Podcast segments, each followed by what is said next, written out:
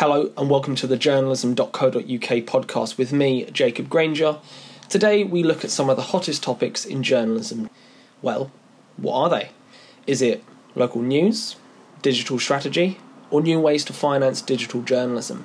Maybe it's smart speakers, solutions journalism, or perhaps it's even blockchain. Well, you're in luck. Our Newsrewired conference is covering all of these topics and it's quickly approaching on the 6th of March. We'd love to see you there and see if you can learn something to take into your newsrooms. On today's podcast, we'll be covering a few of those bases and giving you an idea of what's in store.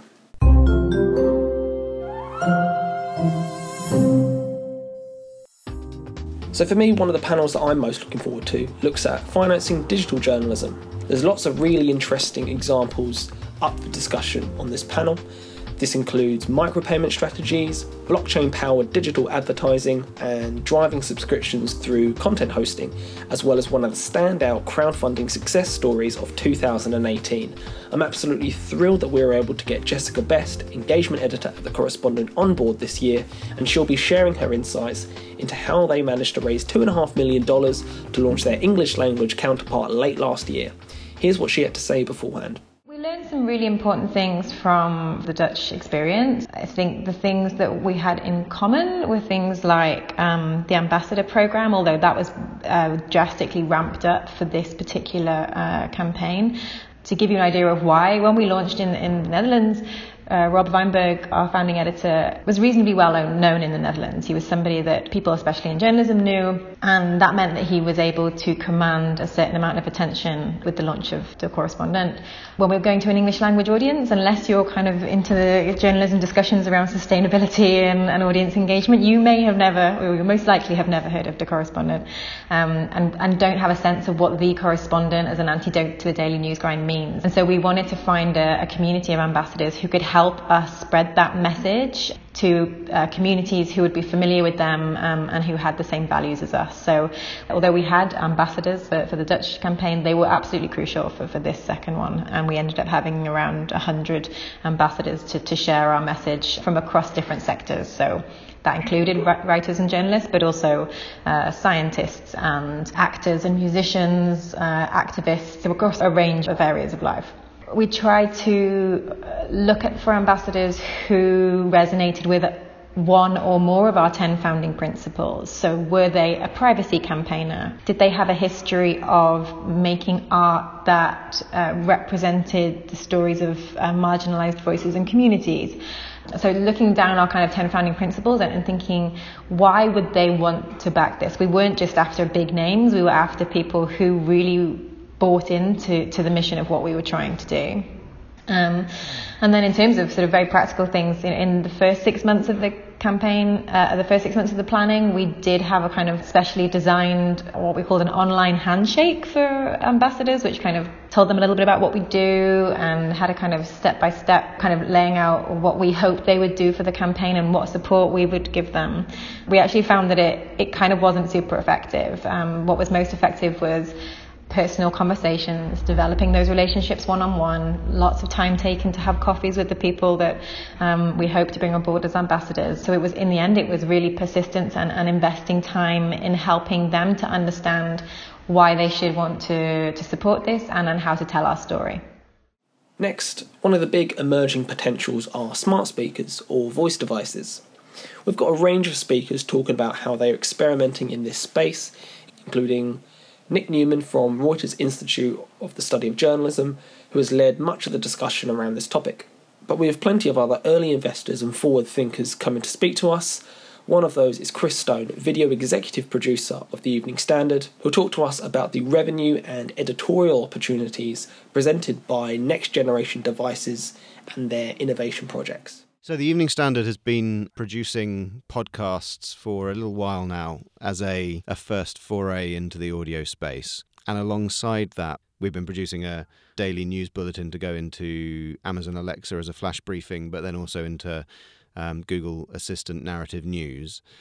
And that has proven a very interesting experiment. But in addition to that, there is now a new opportunity presented through Google's next generation news experiences, which is a product that they are developing, which you know, we, along with many other publishers, have been involved in a, a global working group for a period of time to discuss the opportunities that their new product is going to present.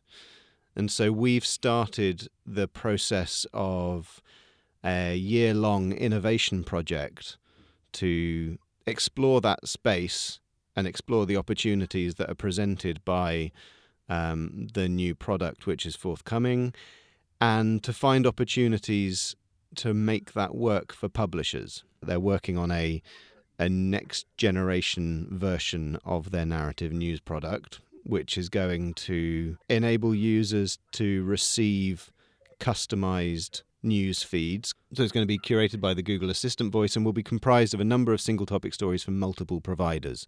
The idea, I think, would be that rather than getting a a series of five story bulletins from you know the BBC and the Evening Standard and CNN and Sky News and various others, you'll be getting a curated bulletin that starts with one provider on their top story or your top story and then leads into a second provider and a third provider. But there's sort of a playlist of single topic stories rather than a, a, bulletin which is kind of woven together at the publisher's end.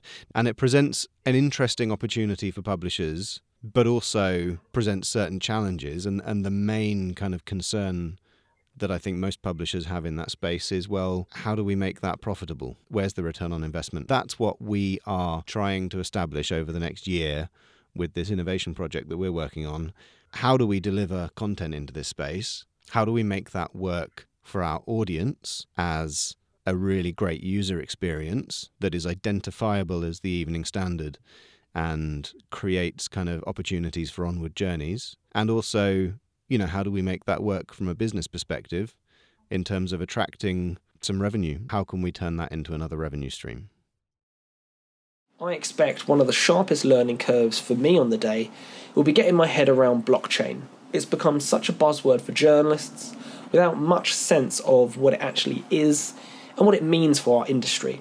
And we have a whole host of panelists who will discuss its implications and applications, its benefits and its pitfalls.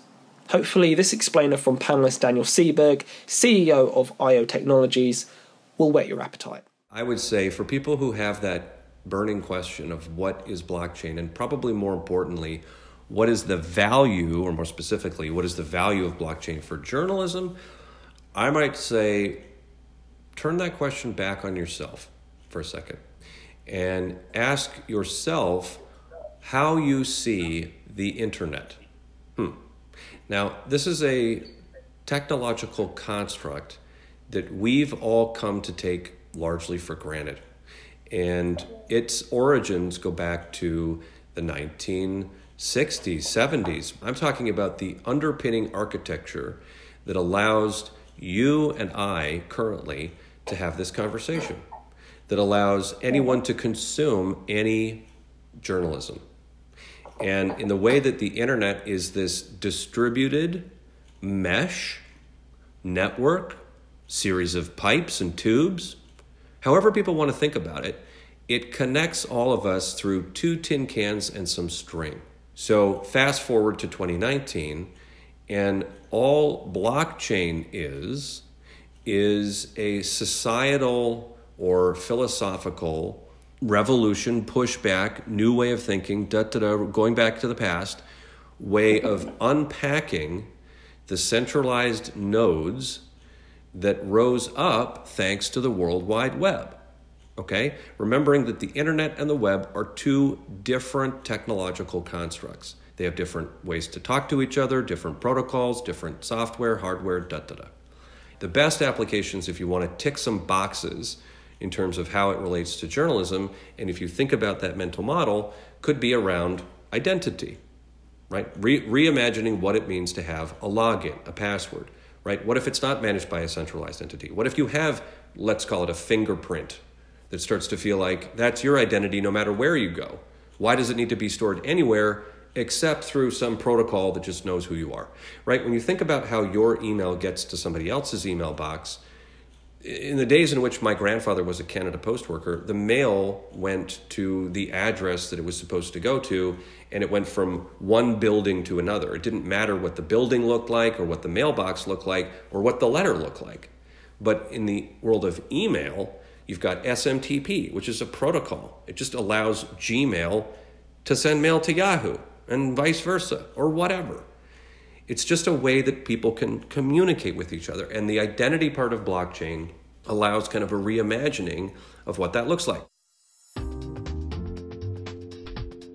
Now, that's just three panels on a day bursting full of great speakers and talking points. If you want to find out about how one of the oldest German speaking newspapers revamped their digital strategy, then look no further. Coming all the way from Zurich, Switzerland, is Rouven Leuener to tell you about PayGates and text to speech features, which has turned their business model around. For more on significant local news projects and how solutions journalism is creating new revenue streams, head over to grab yourself a ticket for our digital journalism conference on the 6th of March at Reuters HQ, Canary Wharf, London.